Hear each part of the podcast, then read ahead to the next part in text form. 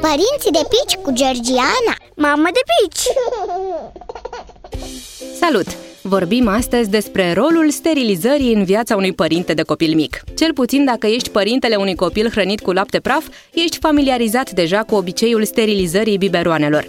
Și potrivit specialiștilor, ar fi bine să păstrezi obiceiul acesta până când împlinește copilul șase luni, dacă nu chiar un an, eu sterilizez în continuare biberoanele și tetinele din care îi dau fetiței lapte, deși are aproape un an.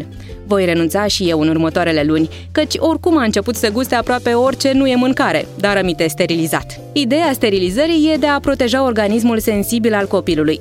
Așa că e bine să sterilizăm la început biberoanele, suzetele, recipientele de păstrare a laptelui și chiar vesela și tacâmurile folosite după ce începem diversificarea. Eu nu am fost chiar atât de strictă cu vesela și tacâmurile. Am preferat doar să le spăl foarte bine. În ce privește modalitatea de sterilizare, poți folosi un aparat de sterilizare prin aburi sau poți fierbe timp de 10-15 minute lucrurile pe care le vrei sterilizate. Eu una am folosit de la început un aparat de sterilizare cu aburi, foarte util cei drept, dar am apelat fără nicio problemă și la metoda clasică de sterilizare prin fierbere, de fiecare dată când am fost plecați, în weekend sau în concediu.